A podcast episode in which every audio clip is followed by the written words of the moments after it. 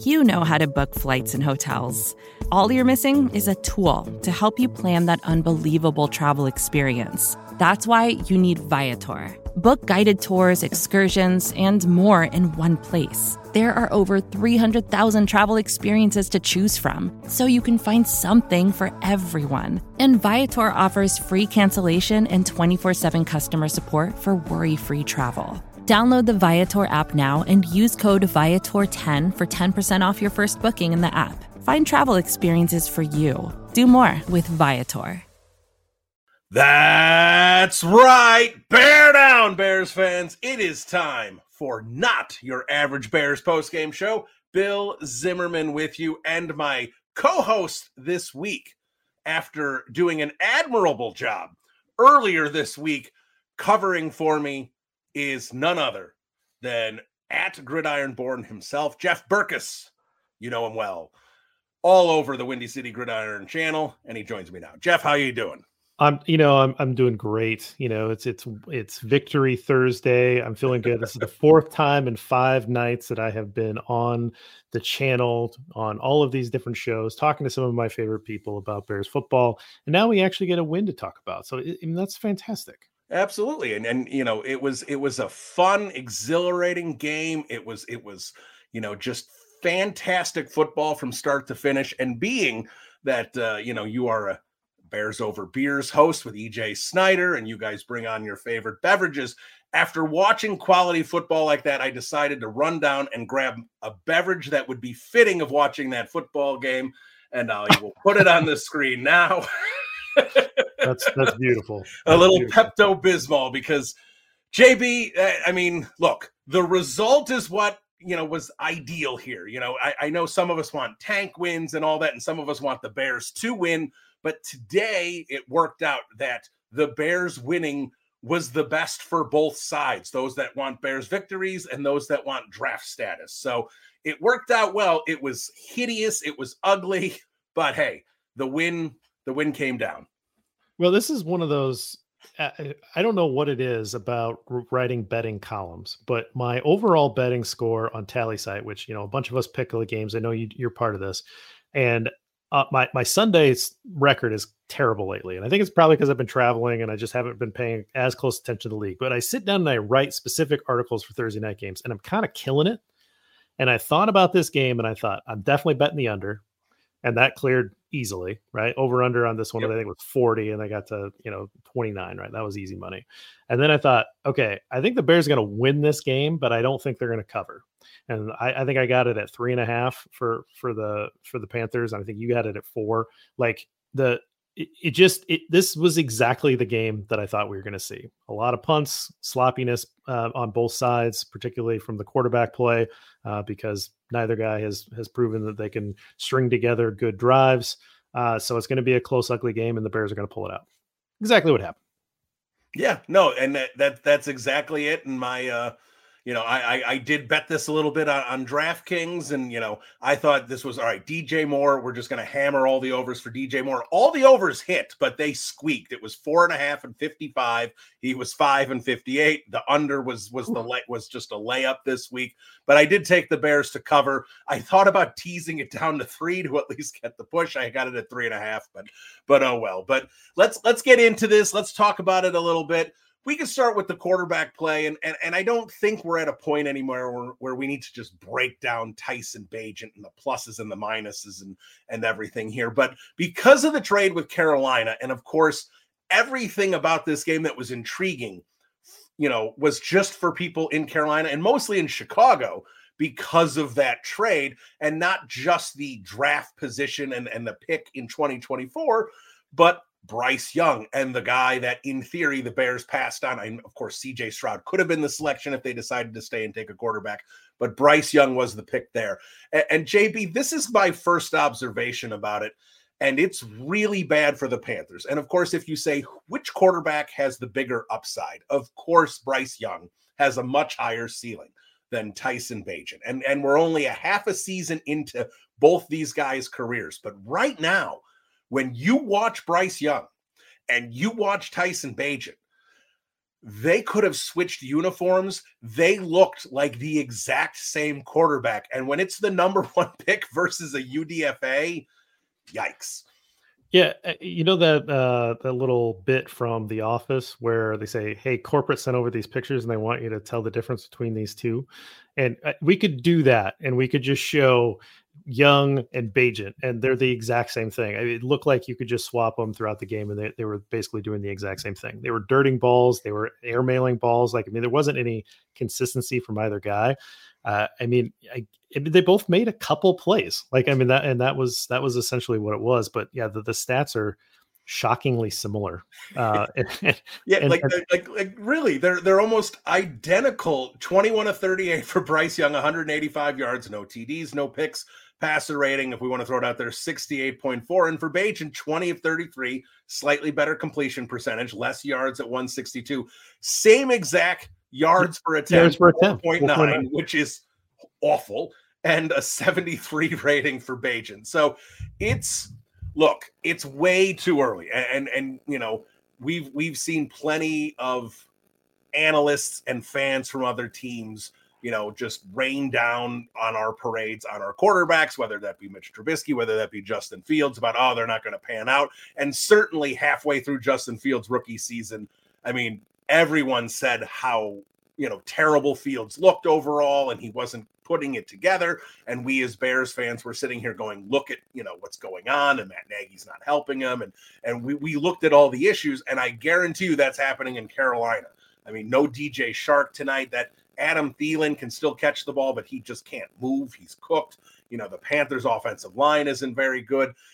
There are a lot of things working against Bryce Young right now, but you know, when you just pull back and look at the big picture, he has a very long way to go to just kind of get to NFL average. Yeah, and I think we really need to be sending thank you cards to David Tepper uh, who stepped in and said that this is my guy. I want Bryce Young. This is my team. I, am going to make the pick, even though his coaching staff seemed to want to favor uh, CJ Stroud. And you know, I thought it was the strangest thing that the the narrative changed moving up to the draft because everybody had Stroud locked in at number one, and then late it changed to Bryce Young.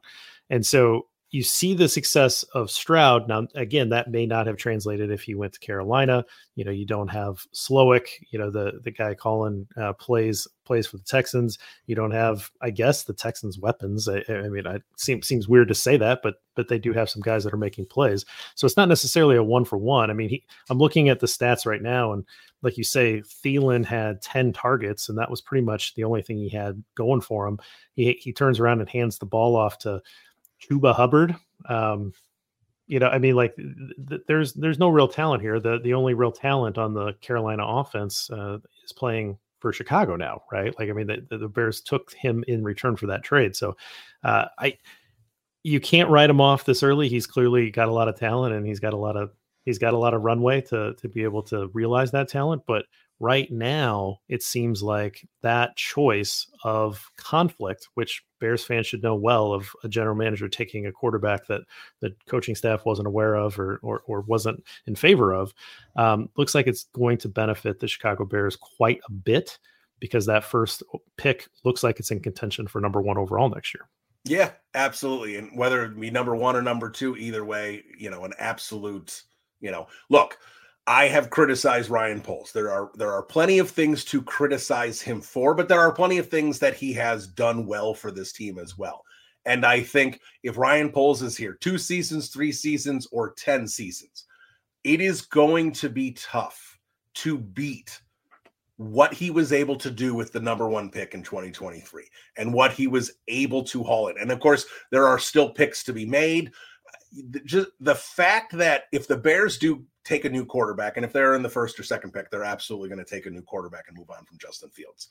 The fact that they traded away the number one pick only to have the Panthers pick the following year, give them a quarterback prospect. And it doesn't matter if it's Williams or Maye, Both these guys are going to grade out as prospects better than Bryce Young go, right. going into the draft. So the fact that you get DJ Moore and these two second round picks, and of course you turn the you know the ninth pick into the tenth pick, and you get the fourth round pick, everything that Ryan Poles has done to date with this trade that he made is if the Bears are successful, whether it's with Matt Eberflus, a new coach, a new general manager, everything, this trade is going to be the like the pivot point, the reason that the Bears were able to turn around their fortunes. So, you know, I know when when Ryan Pace left, everyone said, "Oh, well, he gave us Justin Fields going out the door, you know, as, as, a parting gift." And that, you know, obviously at this point, that hasn't quite worked out like we had all hoped in 2021. But Ryan Poles, whether he's here or not, that trade is going to be so impactful for this team. Yeah, I mean, it, uh, when has that ever happened? Before, right? Like I mean, it's it's such a it's such a gamble. You know, you you talk, and again, there's a lot of football to be played. We don't know where that pick's going to end up, but it's it's such a gamble in its own right to say, okay, we, we've got our guy, we're going to build around him, and we're going to get a one next year. And Panther fans were coming at me, you know, in the off season saying, oh, we're you know we're making a playoff run, right? And every fan is excited about their off season and all that, but there were at least some people that were excited about what they were doing in, in Carolina. Um, and and so for Poles to pick that trade uh, package, you know, he would have had multiple options and at least thinking, well, this this might be a pretty high pick next year. He's got to be feeling pretty good about that. Yeah, he he absolutely does. And and DJ Moore, while the game was not flashy, and I really wanted a big game for DJ. I'm sure he wanted one as well. Uh, I'm sure he wanted that hundred yards, get the touchdown, you know, whatever it might be. But even with a modest game, you know, like 558, I think is what the final numbers were, still continues to show. Like the one thing I keep saying about DJ Moore you know, everyone knew about his speed. Everyone knew he had good hands. He was obviously a quality receiver. No one was arguing that. What I keep going back to that I did not realize about him as a player is his ability. Like I knew he was a YAC guy, but I thought it was because of his speed. I did not realize how good he was at breaking tackles, working through defenders, and just continue. And we saw it, you know, Bagent gets it out on these little, you know, one yard past the line of scrimmage and, and Moore goes for 10, 12 yards, gets the first down.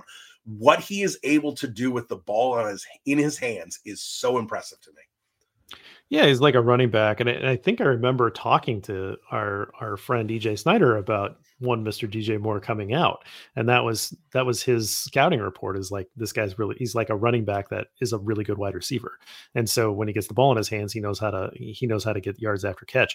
And if there was one thing that the Bears were lacking last year, it was a guy that could do just that. Right? I mean, it just seemed like maybe it was the routes that they were running, but there was very little, if any, yards after contact or yards after catch for for the wide receivers for the Bears last year. So it's a refreshing thing to see a guy that has that ability and continues to do that. But like every, I mean, Tyson Bagent is not pushing the ball down the field, right? So the fact that he that DJ Moore had five for fifty eight is a reflection of how how how much of that was YAC I mean, it had to be 35 of the 58 yards or more, right? Like, and, and that's that's what he does.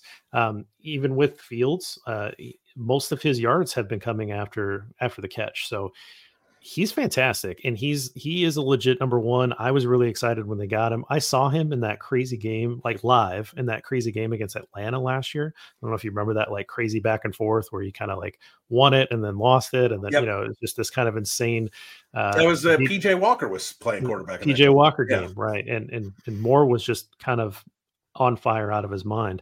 And and i've watched him you know a number of times over the years and i was I think I was probably the most excited of anybody that I knew that DJ Moore was coming back in that trade because I, I really like him. And it just gave the Bears something that was completely different than what they have had. And I was probably, you know, overexcited about Allen Robinson and his prospects to try to break Chicago Bears receiving records. Um, I thought he was a really talented player, and then he just sort of got angry and quit and then kind of fell off a cliff. But you know, if you're being honest with yourself, DJ Moore has a has a set of skills that I'm not sure I can remember the last time a Bears wide receiver would have anything like it, if ever. Um, I think he's just a unique, unique player, and he's still pretty young, and so he he could absolutely set some Bears records here. Again, I don't want to get ahead of myself. This is his first year, but he's playing absolutely how I thought he could, and uh, hopefully he's he's with this team for a long time. Yeah, and with Justin, I I am going to assume at this point that we're going to see Justin Fields next game against Detroit. Being, you know, we were, you know, fifty one percent, you know, sure whether he was going to be playing or not. oh, Matt Eberflus. But um, I, hopefully, with Fields back and obviously being able to push the ball down the field more, we're going to see DJ's numbers jump again, and uh, hopefully, you know, that that fifteen hundred. I don't know the exact number that Brandon Marshall has for the single season receiving record DJ was was above that. I know he's dipped below it, but it, he's not far below it, even with these Bagent games and the you know 40, 50 yards a game he's been having these with with Bagent. So I, I think that single season record is still in the in the cards for DJ Moore, and I think that would be a, a lot of fun if he was able to pull that out. Like it's one of those things we're not going to have a lot to watch and have fun and look forward to here the next eight games. You know, we could sit here and say, oh, we want to see all the rookies. You got to play Roschon a bunch. Let's get Tyler Scott out there a bunch. We want to see all the rookies develop and everything. That's not going to happen as much as we want because Matt Eberflus is still going to want to win games to keep his job. So he is still going to play the veterans over the rookies a lot. And, you know, so watching DJ Moore and seeing kind of what he can do is going to be fun because, like I said, there's just not going to be that much because of the veterans that I'm assuming Eberflus is going to continue to lean on as much as possible, especially when the losses start piling up. And, you know, speaking of the veterans, let, let me ask you about this. Since we're talking offense, let's talk about the running game. And while it was not flashy today. It was effective. They they ran the ball consistently, which is what they needed to do. I wanted to see them get back to the Raiders game plan. And today was a lot closer to that Raiders game plan, really trying to establish the run, try and keep Tyson in third and manageable as often as possible. And it, and you know, it worked pretty well. Obviously, they only managed 16 points because they eventually would shoot themselves in the foot a few times, but overall, the running game is effective. And Khalil Herbert, I'm sure, is going to be back next week. And if you want the Thunder and Lightning pairing that we thought Roschon was going to be with Herbert, right now, D'Onta Foreman is the guy that has to continue to get the football. Yeah, recently won the scepter from Kyle Brandt, right? A Good Morning Football, like with the angry runs. And, you know, Foreman's just a guy that seems to be overlooked frequently. Uh, he took over after the Panthers uh, traded away Christian McCaffrey to the Niners last year and stepped in and had a fantastic end of the year, right? And, and is it just, he's an angry runner. He's a guy that can get a full head of steam. Uh, you know, he's, he's not anywhere close to the size of like Derrick Henry, but he's got a little bit of that in him, right? Where he gets a he gets ahead of steam and he can run over some people. Yeah, absolutely. He's a Chicago running back. I mean, this is why I was so confused as to as to everyone pushing aside Khalil Herbert, who I think is a fantastic running back, and and Foreman in favor of a rookie who we hadn't seen. Now I'm excited about Roschon Johnson. I think that he, you know, can be can be a good player down the line, but the, the Bears really did have two good running backs uh, and a good plan and, until Roschon kind of fell into their lap. And so there's no need to to push Roschon up with these veterans that are that are present. And and I think Khalil Herbert's probably on the track to be back, right? We we saw that he was activated in the window. So, yep. you know, the next game or two, you know, and he's got 10 days, just like Justin, to be able to get on the field next week. And so I think you'll see a return from, from Herbert here soon. And then with Foreman holding down the fort, uh, and that only makes him better if he doesn't have to run 20 times. If he can kind of be that change up back, I think that that helps him as well. But I really like this running back room. I, I um, loved I have, it coming into it. It's I, I loved it better than I year. thought. Yeah. And then, and then, if this offensive line, which was good at running the football last year, let's not forget that they were good at running the football last year. Uh, and you see Darnell Wright, playing next to Teven Jenkins, like th- those two guys, you know, can move some people off the ball. That's fun, right? It's like there could be some power run game that really develops an identity here. And again, you have to kind of keep that positive script going uh, for either quarterback that helps and play action works, you know, off of off of a strong running game too. Like there's some things that you can do as an offensive coordinator with a with a good run game. So I am excited to see if everything kind of comes back and you can see this original plan work because I do think that the Bears could have an identity running the football, which sounds very Bears football to me. Yeah, and and before we we kind of get to defense and and we're we're going to talk some special teams because there was absolutely special teams to discuss here, so we, we will get into it. But you know, got to talk a little offensive line, and it's always tough to do too much offensive line unless there's some very glaring or obvious things.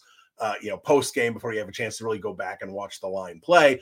And, and, I thought overall, what I saw from the offensive line was pretty good. You know, I, I tend to dr- my eyes drift more to the right side of the line because it's more fun to watch over there right now you know, I don't know. I assume when Nate Davis is back, and maybe Nate Davis comes back against Detroit, you know, he's been out just, it's going to be about a month. That's usually about a high ankle sprain for an offensive lineman. Might be five, six weeks. But when Nate Davis comes back, Teven and Darnell Wright are so good together on the right side of the line. But Nate Davis has literally played. I don't know what Nate Davis played in high school. I'd love to find out because he has played right guard since he showed up at Charlotte his, the college he went to, and basically has been there exclusively. So I assume Tev's going to move back to the left side. And it's not like that's going to be terrible with Braxton Jones. You know, we, we know that Braxton can move guys in the run game as well.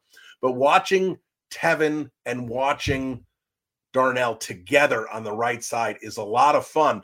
And and I did see a couple mistakes from Teven, but – Darnell Wright was really moving people today. Like it's not like he doesn't usually do that, but that was the one thing that stood out to me just kind of that first glance offensive line watching. It really felt like Darnell Wright had himself a game.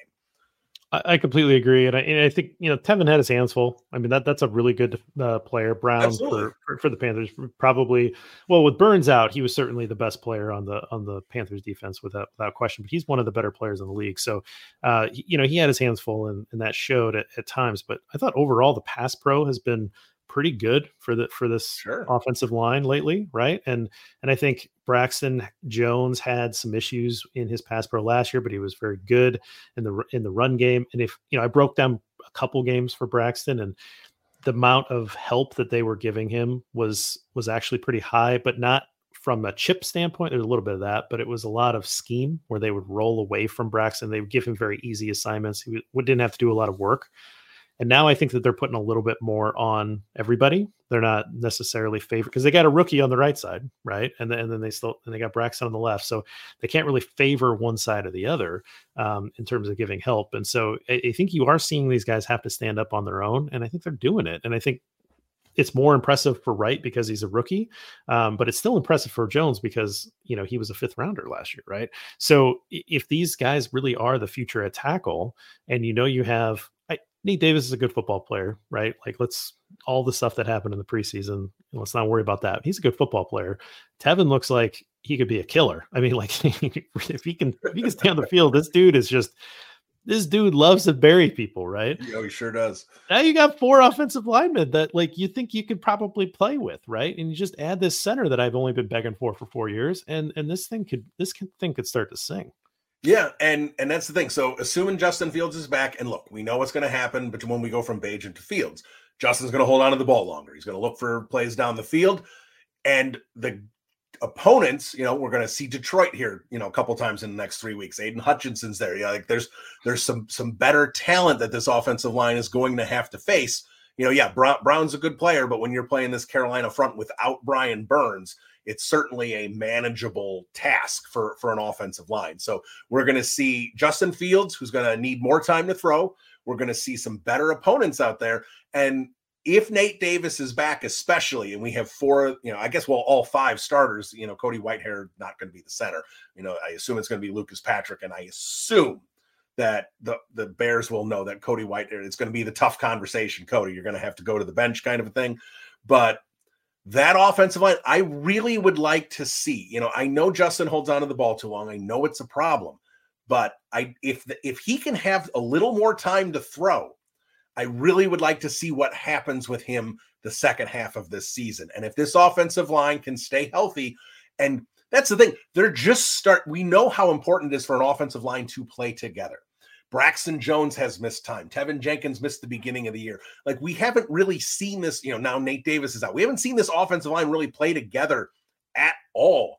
If they can all get back on the field and play and stay on the field, they are going to continue to improve. And if you give Justin a little more time to throw, I do really wonder if this offense, especially if Luke Getsy does a few things to help Justin out and not try and run this offense, you know, next week against Detroit, the offense might be able to hum a little bit. I mean, they've had seven different starting offensive line combinations in 10 games, right? And then if Nate Davis comes back, that's going to be the eighth because you're gonna you're gonna bounce Teven back over, and whoever you start at center, even if it's Whitehair, or if it's Patrick, that's a new starting combination. The plan coming into the year was Whitehair at center, right? So again, like you have a lot of different different combinations that have played together, and it's hard to do that. You have to learn the guy next to you. And, you know, when you're combo blocking, right, you, you know how, long, okay, he's got that. He's got that block. I can, I can slide off and I can go to the next level. That takes time. It takes reps. And, you know, these good offensive lines across the league, generally they have been playing together for a long time like these you know the eagles offensive line right? Like they play together for a long time. They know what they're doing. They know how to pass off blocks. They communicate well. And if you're constantly flipping guys from one side to the other or you know get another guy's hurt and you got a backup in you, you just don't have that continuity. And so um, I, i'm excited just from a pure football nerd offensive nerd line nerd you know uh standpoint just to see what it looks like because you know, you could kind of talk yourself besides the Whitehair thing, because I think we all kind of we all worried about that. Um, and and we really like Cody. We all like Cody, right? Like he's he's he's been a good football player for this team, but those injuries have really cost him um, a lot of his athleticism. And and so other than the center position and, and Cody Whitehair at center position, I think a lot of us were pretty excited about what this line could look like coming into the year. And so it would just be nice if we could see that plan and, and see if if Ryan Poles uh, and what his plan was actually looks good on the field. 100%. So this is not your average Bears post-game show. Bill Zimmerman and Jeff Berkes, we are with you as we discuss the Bears 16 to 13 win. For those of you listening or watching live, make sure you drop comments, questions in the uh, in the sec in the comments section. We will get to them here in a little bit, but you know, I want to take a quick break for those on the podcast side and we will be back here momentarily on Not Your Average Bears post-game show. We'll be right back. All right, welcome back in to Not Your Average Bears post-game show. Bill Zimmerman and Jeff Berkes with you. Jeff, let's switch over to the defensive side of the ball. I do want to get to special teams, but let's do the defensive side of the ball first. Let's talk about this defensive line because I think it's worth talking about Montez Sweat. And while Sweat didn't have some big game with tackles for a loss or, you know, two, three sacks, he did in an essence that he was creating pressure and he was creating pressure regularly, which we saw when you have someone, and this was supposed to be Yannick Ngakoue's job, right? Ngakoue was supposed to be the guy that was going to start creating the pressure. That's why they signed him, and that was going to help the entire defensive line. He hasn't been able to do that this year. They bring in Sweat. You know, that first game, he did have, you know, he affected one, you know, I think he had one or two pressures, affected a pass with Derek Carr. Didn't do too much, but I mean, he'd been here for three days, you know, give him a break but he's been here for a week, you know, a week and eight days, nine days, whatever it is, gets, you know, a little comfortable. And he had regular pressures. I think five or six pressures in this game alone. Like I said, didn't get home for sacks, but he was affecting plays and forcing Bryce Young to move. He moved into a couple sacks because of the pressure that Sweat created. So if Sweat is able to do this, and again, he's going to have you know better offensive lines than, than Carolina and things like that. So I, I you know you, you have to keep in mind the opponent, and it's arguable that the two worst teams in the NFL played tonight. It's you know Carolina is definitely one of them. If you want to say Arizona's worse than the Bears, but fine. You know I'm not I'm not trying to to rain on our parade, but th- this is a bad football team. But if Montez Sweat can keep this up, he may be able to elevate some of the other guys up front here. And maybe, just maybe, the Bears can create a little pressure on these quarterbacks the second half of the season and have a much more functional pass defense, hopefully. I mean, they had 10 sacks coming into this game. And five of them were Washington. and five of them were against Sam Howell, who, you know, takes, I think, five sacks a game, right? So it, it, it is kind of fascinating to see how much of an impact he had. I mean, I'm looking at the stat sheet. I don't think he recorded a tackle. Like he's not on my stat sheet. And so I, I don't think he recorded like a traditional stat, but like you said, he had at least five pressures, right? So, and this is a guy who's going to be great against the run. We know that he he can stop the run. Montez Sweat speaking, and and so if you add a number one, like I talked about this with with Lester quite a bit. You, you know, you add a number one that means that the number two, who was trying to step into a number one, role, doesn't have to be that dude. He, sure. he can be the complementary piece, and that provides better matchups, or they're not, you know, rolling the pocket away from him, right? Like, you know, part of Yannick Ngakoue's issues this year is that he's the one guy that they're game planning for. And, and I, I get mm-hmm. it. He's not winning a ton of one on ones either, but like you can tell in their game plans that they at least acknowledge that Yannick Ngakoue can get them. And so he's getting at least a little bit additional attention. But you put a competent person on the other side as opposed to someone like Dominique Robinson. And and now you can't necessarily do that. You're going to have to put that extra attention on sweat or you're going to have to you know take your chances. And so it, everybody just kind of goes down a notch. The same thing with like dj moore. You add a number one wide receiver everybody feels a little bit more comfortable down in their number two or number three role right? And so i i, I love it from that perspective. I don't think montez sweat is like some top tier you know defensive player of the year candidate dog or anything like that. Like that's not who he is, but he is a really good football player. And he's someone that it's such a gap in in what the Bears had uh, before that trade that he absolutely will. I mean, again, bad football team, but three sacks for a team that couldn't get basically any pressure at all coming into this game um, is because I think, like you said, he had that assist for for the green sack. The, the, the green sack is not anything that was that impressive on Green's part. He he made Bryce Young step up, and Green kind of you know hugged him down down to the ground. Now he's got to be there. He's got to make the play. But if there were ever a, an opportunity to give an assist, a sack assist, that's exactly what you're talking about. Is is causing the pressure and having a guy run into another guy. Yeah, and and you are correct. Yeah, no, no tackles, no assists on, on tackles, no n- nothing from from Sweat. Three quarterback hits though. Got the you know, which is again the Bears had four quarterback hits total the last two games combined and three of them came from TJ Edwards. So the defensive line had one, I think it was Justin Jones, had one quarterback hit the last two games. They get nine quarterback hits today. That's uh, obviously a lot better what you need to see. And Justin Jones also had three quarterback hits and, you know, had the sack. His presence was felt. That was nice to see. I, I know he's not a building block. He's not going to be here next year. I would almost certainly think yeah. that's the case. But it was good to see him contributing because he's been pretty quiet this whole off season. But let, us get to the back seven here because there's a couple things I want to get to.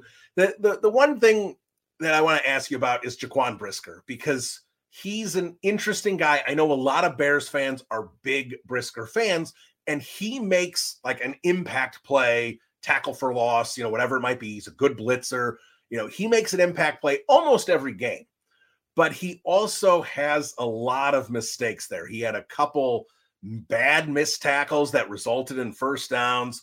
You know, like I said, I know, I know he he, you know, he had a tackle for loss. He he made his impact, you know, some positive plays, but there's still a lot of negative plays, a lot of inconsistencies with Jaquan Brisker. We're we're halfway through year two, especially a second round pick from a safety.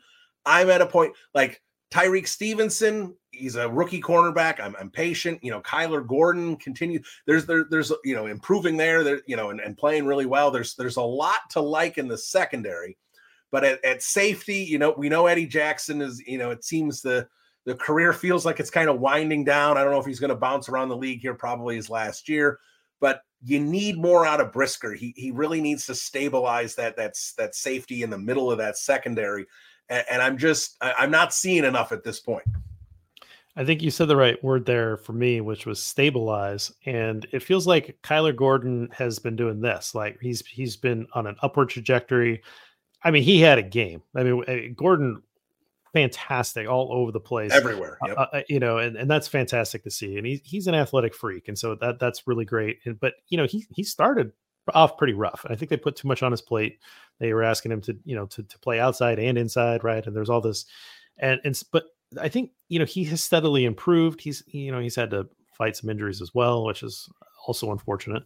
Uh, Brisker has felt like a roller coaster, right? Like the, to me, he's he uh, some games like oh, I, I, Brisker played really well. I, great to see. Maybe he, you know he's he's going to be the guy. And then the next day, he's like, man, he made like seven mistakes and and so it feels very vacillating to me and and that makes me feel uncomfortable because the safety should be it should bring some level of consistency because they're the last that they're the safety, right? They're they're the they're the last line of defense. And so, you know, I'm reminded of like uh, Adrian Amos, who famously PFF loved, right? That he always had like the highest PFF scores, and it, it, and Bears fans are like, well, why? Like he doesn't really make a lot of plays. At, you know, he's he's he not making screw up, but that's it, right? That's why he got such great scores from PFF was because he was always in the right position. He didn't screw up. He he made the plays, and so he he provided this level of stability.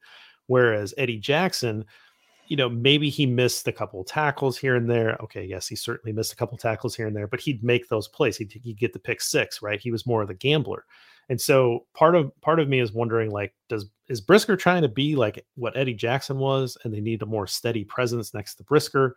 Um, but I have been expecting Brisker to be the steady presence, right? So so what is he going to be? Is he going to settle into being a, a more consistent uh, contributor on this defense, or is he going to try to make some plays? Now he needs to make more plays if he's going to be that dude. But like, it just feels like he's he hasn't picked the lane yet, and and then the Bears don't have the right person next to him.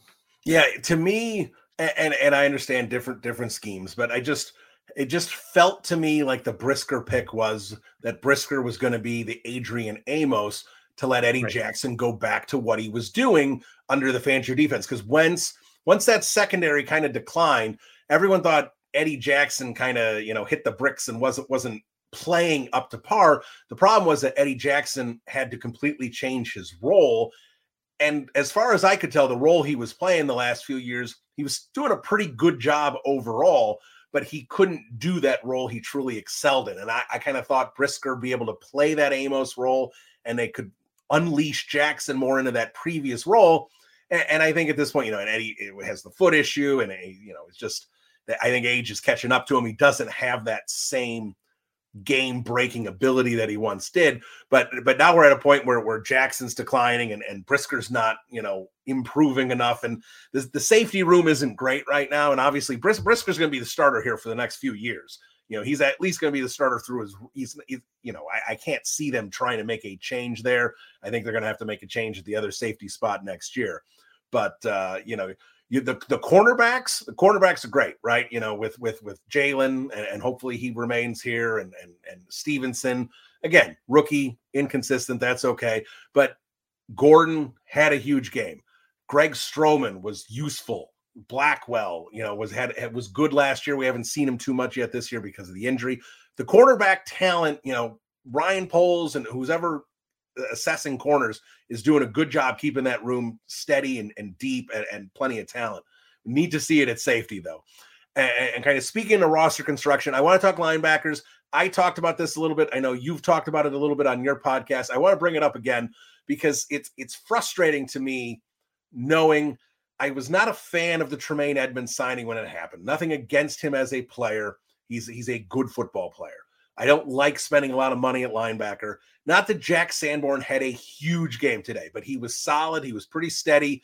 Almost had that interception. You, you got to grab that, Jack. But, uh, you know, played a pretty solid game. And I sit here and go with, and TJ Edwards was great, but with Edwards and Edmunds.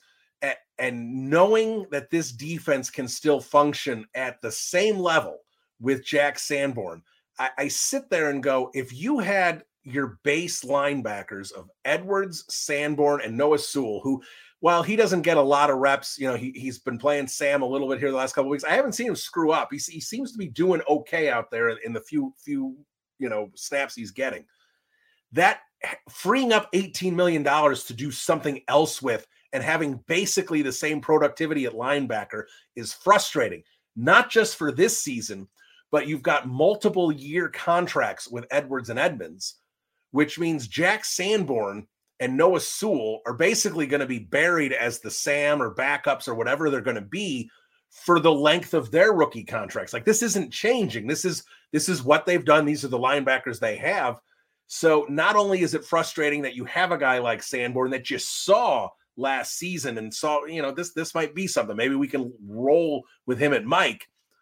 Now, not only have you buried him for this season, as a backup or, or the Sam and base, which we know doesn't happen that at 20, 30%, whatever it is. but this is what it is moving forward. You've you've got him stuck in the second string. You know, I, I just I call it second string because I just don't think of the Sam enough as a starter. So you got him just buried at second string, and you've got eighteen million dollars in front of him. I, am just frustrated with with what they did there.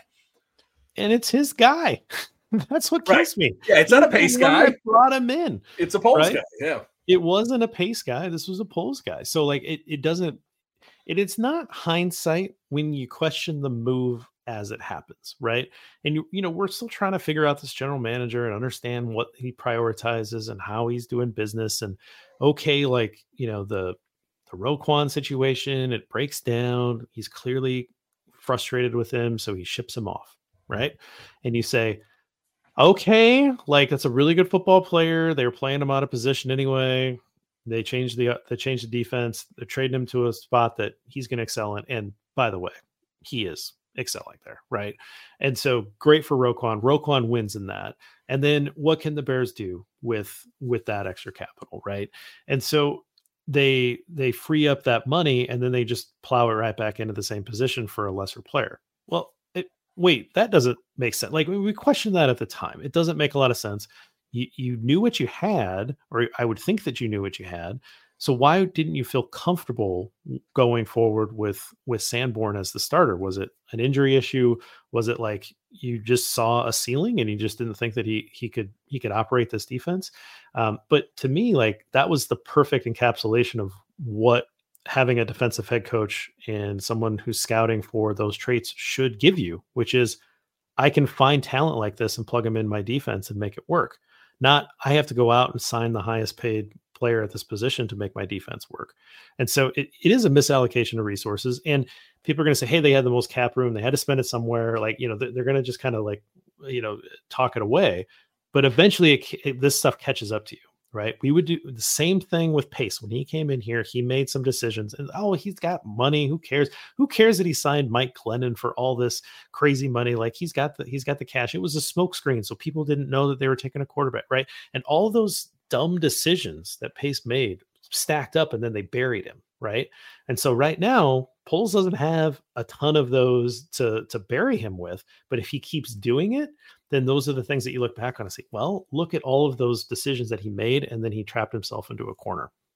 Yeah, and we'll we'll we'll see how how this kind of plays out here moving forward. But again, that's a lot. You know, twenty five million basically a year is a lot to have, be tied up at linebacker when you're going to have to pay Jalen. You know, you're going to have to have some free agent acquisitions on the defensive line, and if you allocate too many resources on the defense and spend too much there, you're in the Ryan Pace situation where you don't have anything left on the offense, and suddenly you're you know grabbing Jimmy Graham or, or, anything you can find to try and get you know red zone presence and stuff. So we'll see how this develops here moving forward. Because after this off, you know, this next off season, the you know the fun shouldn't be as prolific, and, they may have to make some tougher choices. So we'll see here. But you know, before before we wrap up and, and get to questions here, got to talk special teams you know, JB and I had been talking about this go, going into this that, you know, we're going to have to talk about Trenton Gill.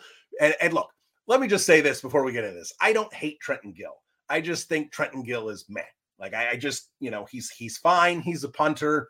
There are lots of punters better than him. There are punters that are worse than him. And and you know, I know, you know, look, the guillotine is a is a great nickname. Uh, you know, it's it's up there on pro football reference now. Well, well done. But um I, I think we can pretty much say that Trenton Gill today probably had the the worst game of his career. He might have had the best punt of his career and then the worst game overall, which kind of goes to show you what that was, right? Like he he had he had a, he boomed one that was fantastic. He had another one that I think better coverage might have downed it, you know, pretty pretty far down, but it just bounced into the end zone, so that's a bad punt. And then he had the shank, right? Uh, and, and, then, of course, the the punt return for a touchdown, which we went back and forth on. Like, I probably need to see it again. Uh, and you said you might have uh, an analysis from an expert, but um, that seemed to me like a punt that should have been covered. Uh, that what I don't think he outkicked his coverage there. Um, but to me, the bad one was the shank, and then uh, you know he he had the touchback, um, which I thought that's those are unacceptable touchbacks. You just want to avoid as much as possible. That that's a that's a negative punt uh, for the most part, unless you just absolutely somehow flipped the field and rolled it all the way down. But uh, for the most part, anytime it goes into the end zone, that's a that's a bad punt. Um, obviously a punt return for touchdowns bad, but I, I guess I would I would want to know your perspective on if that was Gill's fault or if that was coverage or a combination of the two. Well, and, and that's the thing. Like, I'm not going to sit here and pretend that I am a special teams expert. And that's why, you know, I had Patrick Mannelly on Bears Banter earlier. And, and I will say this if you want to hear some really good special teams analysis, if you go to my Twitter feed at Bill T. Zimmerman, I retweeted it right after the punt return touchdown uh, and put it back out there and said, "Here's here's Patrick Mannelly." So if you want to check it out, it's just like a two minute video clip. It's just a really good analysis. He kind of went through everything in those two minutes, and to me, like the special teams hadn't jumped off the page or hadn't hadn't been a big negative. It had just been there, which for the most part is okay as far as that. That's what I thought. So I asked Patrick Mannelly, like, how's the special teams? And he basically, it's terrible. And and the first thing he started with is their punt return coverage is awful. They give up a lot of long punt returns, and you know he kind of went into it there. And, and, I actually texted him tonight after that punt return. I'm like, hey, you know, two days ago you you had it you had it nailed, and and he was just like, you know, basically like, yeah, unfortunately correct on that one. But so so since I had him on, on text on that, I said, well, I'm doing the post game show. I'm doing it with JB. I know we're going to be talking about this let me get the expert's opinion. So I asked, I said, was that bad coverage or did Gill, you know, all right. So here's, here, I just say what I asked him. Did Gill outkick the coverage on that punt return? Was it poor coverage or was it just missed tackles? What was the main issue? Here's Patrick Mannelly's response. Ha, all of the above. He was a little backed up on the 22, so they probably asked him to bang it. Still needed more loft on the kick. Right side over pursued on a left return. Left side never got to the middle of the field. He saw a hole and took it. Gunner and Scales missed bad tackles. And of course, I just responded with six. Yeah, I saw that with Scales. 65 would have never. And he just laughed and gave me a thumbs up. So, so there it is with Patrick Mannelly. Um, and, and, again, that's why that's why I like talking to Patrick because he knows this stuff so well. I, I feel like he could be a special teams coordinator if he sure. if he wanted to be. So he's putting a little of it on Gill, but it feels it does feel like he's putting more of it on the coverage. The coverage wasn't where it was supposed to be, and even the guys that were in the positions they needed to be missed tackles. I, okay, so that's what I saw. I, I, mean, it was a good punt, like you said. He banged it. Um, Gill doesn't have the biggest leg in the league. I think we can, you know, we all know that, right? Like, I'm, I'm not, I'm certainly not going to pretend like he does. Um, but you know, I, I, for for the, for the punt return, I, I thought it was a little bit more coverage.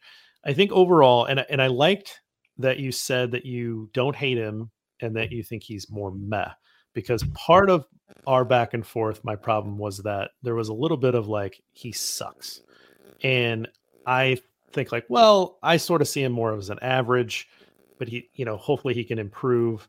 Uh, and and then the only thing that I don't know, and and I, you know, maybe this mixes with what uh, Mannelly was saying, but you know, is he being coached to try to hit the like 10 yard line or the eight yard line, or is he being coached to try to bury it inside the five when he has that opportunity to pin a little deeper? Because I know we've gone back and forth about, you know, why isn't he getting it inside the five? Why aren't we seeing a little bit more of that? And it seems like he's so accurate at just hitting it to the eight or to the nine, right? Like it just seems like he's really good about hitting that. So is that the coaching point? Are they trying to aim him at the eight or the 10 or whatever it is, just so that he's not getting a touchback? Or is he being coached like, no, no, no, go for it? You know, hit it inside the five if you can, and he's just missing a spot. I would love to know that because it feels like more of a conservative coaching point. Because I think that the fact he doesn't have the leg to to to boom a you know 70 yarder, but he does seem to have an accurate leg. He just may not be being asked to do that as much. Yeah, and and here here's where I am with punting, and and, and I'll bring up one more thing with Gill, and, and I get it, it's punting. Like it's it, it's it's the you know field goal kicking at least is putting points on the board. Punting is the least interesting thing for most fans, but but we're also at a point where there are so many advanced statistics about so many things and, not just you know epa and things like that. I'm just talking about statistics that 25 years ago nobody talked about and, and you're seeing it more and more and there's just so much more to punting. Like if you you know went went in the newspaper uh, like this is I'm, I'm using that as a to talk about how far back. And you went in 1991 and if, if you're old enough and listening to this podcast and you remember actual newspapers where you went to they called it like the scorecard or the scoreboard part of the sports score. section and there were all the box scores and they sometimes put statistical leaders in there and everything. And if you saw the punting statistical leaders it was like the number of punts the yard average the net average inside the 20 and touchdowns allowed and if you go and look at the punt statistics 30 years later nothing's changed it's it's what they put and I think there are so many things that you could put in there for punting, like what I was talking about with, with you and a couple other people about opportunities to pin. Like if you're punting at midfield, you really have a chance to put them back at the five yard line. Did you do that? You know, you, there's a big difference of punting, you know, on the opponent's 46 versus your own 38. Yeah, it's a big difference there. Can did you when you had an opportunity to truly pin, did you do it? when you needed to flip the field were you able to do it? Did you you know if you're punting from you know if you're within your own 30 did you get the opponent within their own 30 did you flip it back over to the other side? There, there's a lot of nuance to punting that i think we you know and i actually talked to brad spielberger about this. He goes oh we track everything. You know we have all this kind of stuff. And i'm like yeah but you don't put it out there. You know you, you hoard that for yourself and for the teams that that that i'm like put put some of this out there. Put something interesting out there about punts so we have some way other than punter grades to really look at this thing because that's the one thing and it's just a hunch and, and you know and patrick mannelly did agree with me on that so I, I felt pretty good about it because i don't know what i'm watching with punters. I'm not a punting expert but that when Trenton Gill, when I just I just brought this up, has an opportunity to pin, and you said, you know, maybe it's coaching, maybe they'd much rather have him at the 15 14 yard line, 13 yard line, than try and get him, you know, inside the five and pin him at the three and risk a touchback. I, I think that's worth it because as a former offensive lineman, I like remember when when you're in the huddle in your own end zone, you you almost feel like you're just like, all right, let's just get a first down or two and get the hell out of here. Like you're not even thinking scoring points. And, and if you're if you're at your own 17, even though it's an extra 12 yards, it, it's a totally different mindset. At least it was for me. So th- that's my thing with Trenton Gill is I just never see that able to pin it deep. And I and I asked Patrick Mannelly, is that more of a coverage thing? He goes, that that's become a skilled kick where you know you you put a certain rotation on the ball so when it hits the ground, it bounces straight up. That is that's the you know coffin corner and the things that they used to do. That that's not the thing anymore. That's the skill is that type of punt and it doesn't seem like that's in Gill's bag, or maybe he's not being asked to do it. I'm not sure.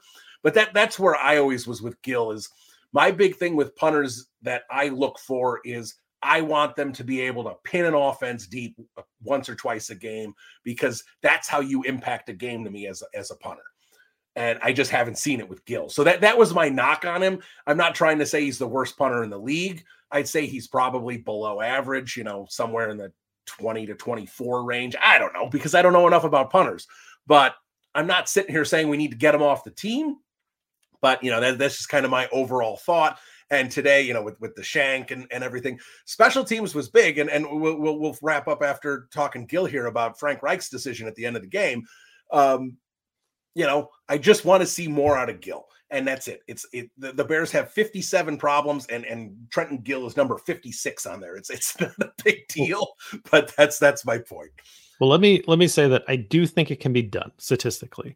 And what I was trying to do last year, which I did about halfway through the year, was I had a study that I had found that took that took all the punts and it and it graphed them of where they were at on the field, what the expected uh, net was, what the expected return yards was, what the expected you know just raw punting yardage was, and it gave an average and and, and I calculated based on the zones of the field what the expectations would be, and then I mapped his specific punts. And then I said uh, yards under or above expectation. So it was about midway through the year, and he was actually doing quite well. And so again, I'm about a year behind. I haven't gone back and done that. And the data was from a, a, a couple years ago. It's not super old, but it's, you know, it's a few years ago, right? And now over the last couple of years, you've had this influx of Aussie punters and some of these guys that have just amazing legs that can flip the field. And I think that that those numbers probably need to be updated, right? The the, the data set needs to be updated because you have better punting over the last few years. So I think it can be done. I think it can be done in a very statistically defensible way. And I think it can be done where you tie it to where the drive starts and the expected points of where that drive starts and, and you can you can go off an average and you can say this is you know above expectation below expectation like we can do some statistical things that are defensible and would allow us to compare apples to apples. But it takes some time and like you said with with uh, pff and our, our friend brad spielberger the the part that frustrates me with with data is that it needs to be publicly available. I don't need black box bs um, please like just give me information that uh, somebody else can replicate my methods. That's what we need is we need more publicly available information. Don't keep it behind closed doors. We can do some cool stuff with it just open it up. Yeah i, I i'm with you. I mean even if you don't want to have put everything out there for for whatever the reason because you want to have some sort of exclusivity because i'm sure whatever they charge professional teams and collegiate teams that that buy their analytics there's you know there's a lot more there and it's a lot more expensive than whatever someone pays for advanced stats from pff so i get it. I get the business plan but you know if you look at their their punting there's basically nothing there. It's the same it's like i said it's the same thing you get in the 1992 you know sports page. So uh, before we get to comments i think we just the one thing that i think we have to talk about that we haven't is frank reich's decision at the end of the game and and i understand that eddy Piñeiro is supposed to have a big leg but whatever was going on there, I, I know the idea is when the field goal kicker is warming up at the beginning of the game, the special teams coordinator watches it, talks to the kicker, and goes, All right, what's your max distance going this direction? And what's your max distance going that direction? There is no way that Eddie Piñeiro's max was 60 yards going that direction. I mean, that was a 59 yard attempt it was probably 10 yards short. Like it landed in the middle of the end zone, maybe even the front part of the end. Like it was not even close. And if you, you know, if you watch Eddy Piñeiro's reaction, you know, on the TV there, he just kind of sh- he looked at the sideline and shrugged, like, yeah, I, I that wasn't gonna happen. So I get it that the the Panthers had what what was it a 15 play drive to get the 50 yards they did whatever it was yeah because like literally they cannot get chunk plays we used to talk about it with Andy Dalton and, and Mitch Trubisky and, and everything about how you need explosive plays. The Panthers don't have an ability for explosive plays. They have to play like the Bears do with Tyson Bagent. And it was, yeah, I'm just looking at 15 plays, 50 yards. That's all they mustered. So I'm assuming Frank Reich looked at it and goes, there is a 0% chance that we're going to get a first down on fourth and 10 but a maybe a 1% chance that Eddy Piñeiro is going to to kick the the, the game tying field goal. It was a terrible decision. I don't know what Frank Reich was thinking. You have to at least give your number one pick, the overall number one pick, you have to pull him aside, put your arm around him, and say, Bryce, go get us a first down. I laughed. I when they lined up at the field goal, I just started laughing. Like, well, this thing's over. Like, I mean, it was it was an unbelievable uh, decision because we know what Eddy Piñeiro is, and he's a he's made himself into a a, a kicker that's going to stay on rosters for a while. Don't get me wrong; like he's he he does he belongs, he deserves to be there, but he's not Justin Tucker, right? I mean, there's there's only there's only a few kickers in the league that are going to make a 60 yard field goal in, in Soldier Field in the middle of the season, right? And and Piñeiro's not one of them. It was insane. And so, a one percent chance, but I would say that you had at least a five to ten percent chance of extending the drive, even just a pass interference penalty or you know throw something over the middle to Adam Thielen. Like it was, it was fourth and ten. It wasn't fourth and twenty. I mean, we, we didn't even talk about the first and yeah, the first and thirty that they converted. Right? That's true. Yeah. I mean, like I no, it was uh, th- it was a gift, and and I'm not saying that they would have ended up you know tying the game or, or winning the game or anything, but it was a gift. And and again, this is the best chance for the Bears to get a top two pick is for Carolina to keep making these dumb decisions and, and stacking losses.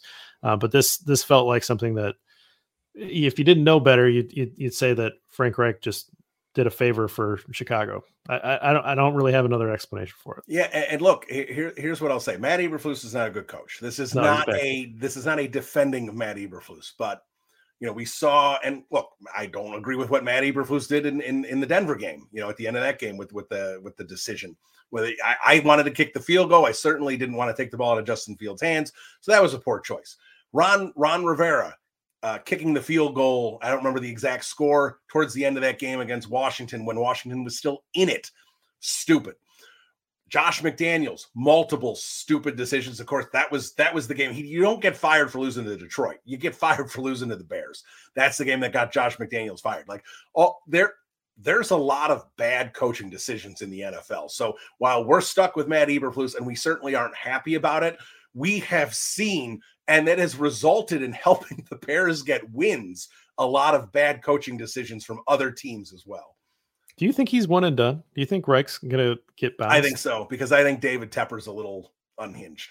I think he's gonna just, you know, he. I think, I think in six or seven years, I, am not saying he's Daniel Snyder because that's like a whole other level, but yeah. I think we're going to talk about David Tepper like one of these owners that you probably don't like because you just never know when he's going to do something that he shouldn't.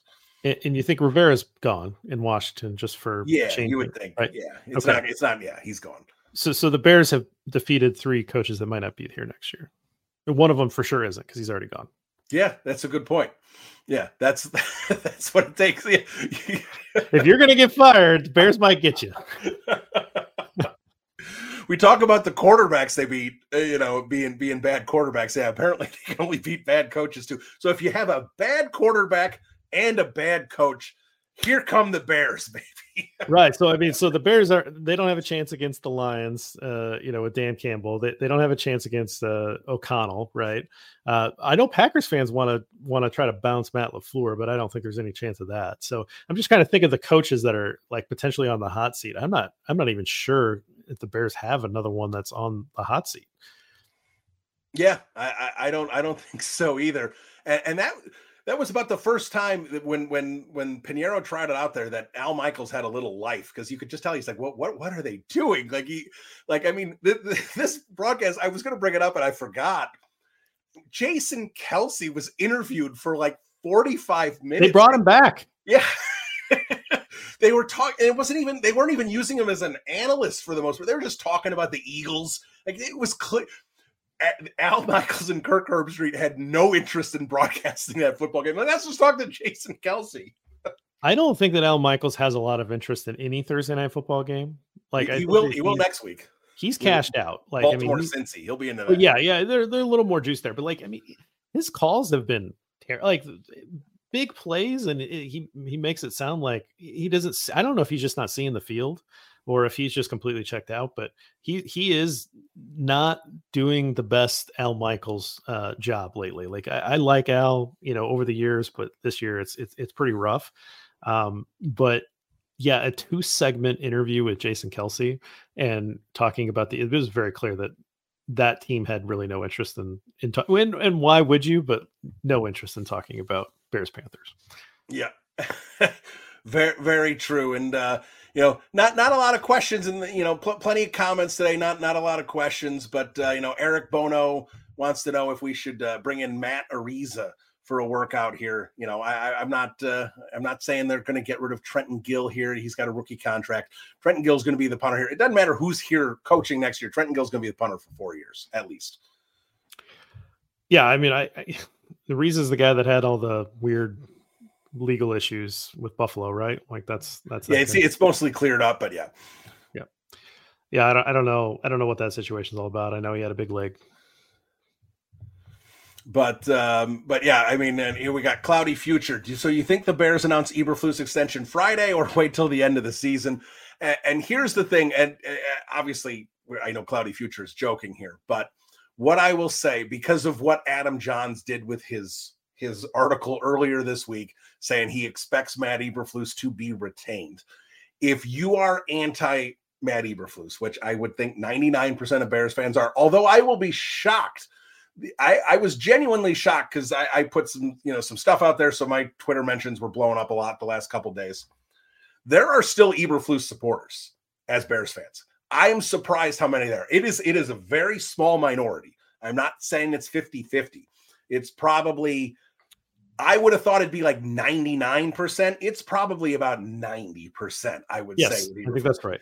Yeah. So this game to me, and, you know, I don't think we need to get into a ton of specifics with coaching here as we wrap up. There was nothing in this game, despite a victory. They played an awful football team that was missing some of their best players. And I know Khalil Herbert, and there were some guys missing, you know, on our side as Tremaine Edmunds, that our side as well. There was nothing in this game that looks that I look at and go, Matt Eberflus, you know, I understand the defense only gave up, you know, six points, whatever, you know, whatever. Yeah, six points total. I get it. But there's nothing that Matt Eberflus did where I go, all right, he's got things going in the right direction. This was just an ugly football game that the Bears happened to win because they were playing a team that is slightly worse than them and they were at home. What did he have up his sleeve? Right? Yeah, that was like, oh, we're going to see something fun. No.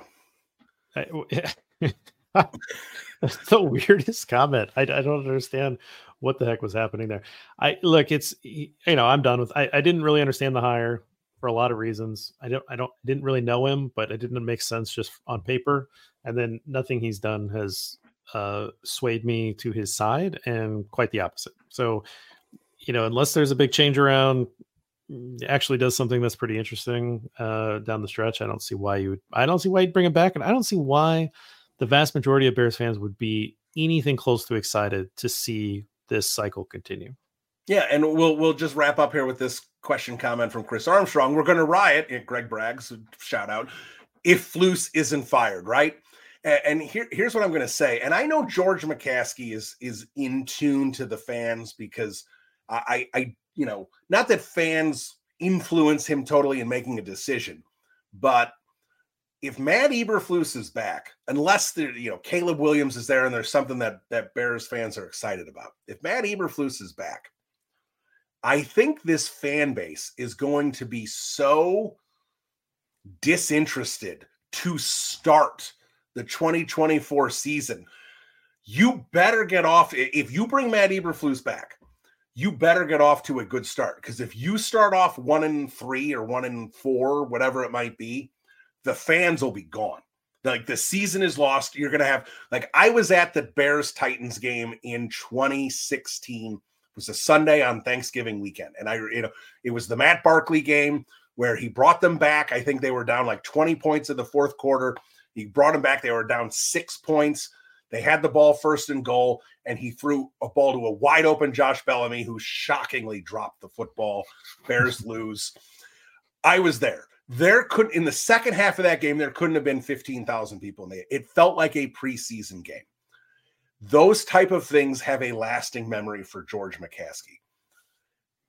I just wonder if this team goes 5 and 12 this year, if George McCaskey, even if Kevin Warren and and Ryan Poles want to keep Matt Eberflus, and I know we have no idea what Kevin Warren thinks about this situation, but I just wonder if George is going to be like the, the this we can't do this. I think it's possible that that would happen because he is in tune to having those type of reactions. That's my biggest concern about Matt Eberflus is if he's back, one, I would have no faith in the people above him anymore because they made the decision to retain him. But I, we, we, we, joke about it and talk about it. We joke about it, but we're serious when we talk about it's going to be tough to cover this team for the second half of a season when there's just not much going on. We expect Justin Fields to be replaced. So watching that development, while that's what I still look forward to it, a lot less important than than that has been. There's not a lot, you know, there's just not much here to to watch. I would feel that way in on September 1st of 2024 if Matt Eberflus was still the coach. I'm having a hard time. I've talked about it a couple different ways uh, this week, but you know the the Jahns is connected, right? Like I mean that he's he's as connected as anybody there is, and he's willing to put that out there, and he's saying it's his prediction, but it's based on conversations he's had. It's based on yeah. it's based no, on some real all, all the time, reporting, and so you know that that's as good of a guess as anybody has right now, and and I, and I was maybe he thinks it's 70 30 maybe thinks it's 55 45 whatever who cares but like he's willing to come out and say that he it's at least more than 50% and then he believes is going to come back and just from a personal standpoint, like I, I, I think I feel like I've seen this movie before. I still feel like I've seen it a couple times. And and if you let a, a lame duck coach pick another quarterback, and and then you're just going to fire him the next year anyway, uh, and then have to try to find somebody to come in and work with a new court. Like I've seen this movie. I don't want to do it again. And and I, I just think that there are other pursuits that I would rather spend my time on. Yeah, and that's the thing. They have they will have an opportunity to line everything up the right way, which they never do. And if they just skip that opportunity, it's it, it's it is going to be tough. There, there's no doubt about it. That's the it's just you're gonna feel just like a lost opportunity before the season even starts. So all right. We're going to wrap up, of course, Windy City Gridiron, you know, uh, the Windy City Gridiron podcast channel. We're Going to have all the podcasts rolling out this week and next week.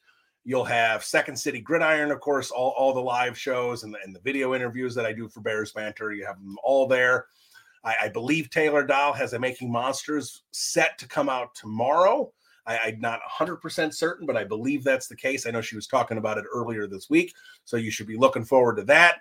I assume, JB, you got the full slate next week, right? With with your two podcasts? Absolutely.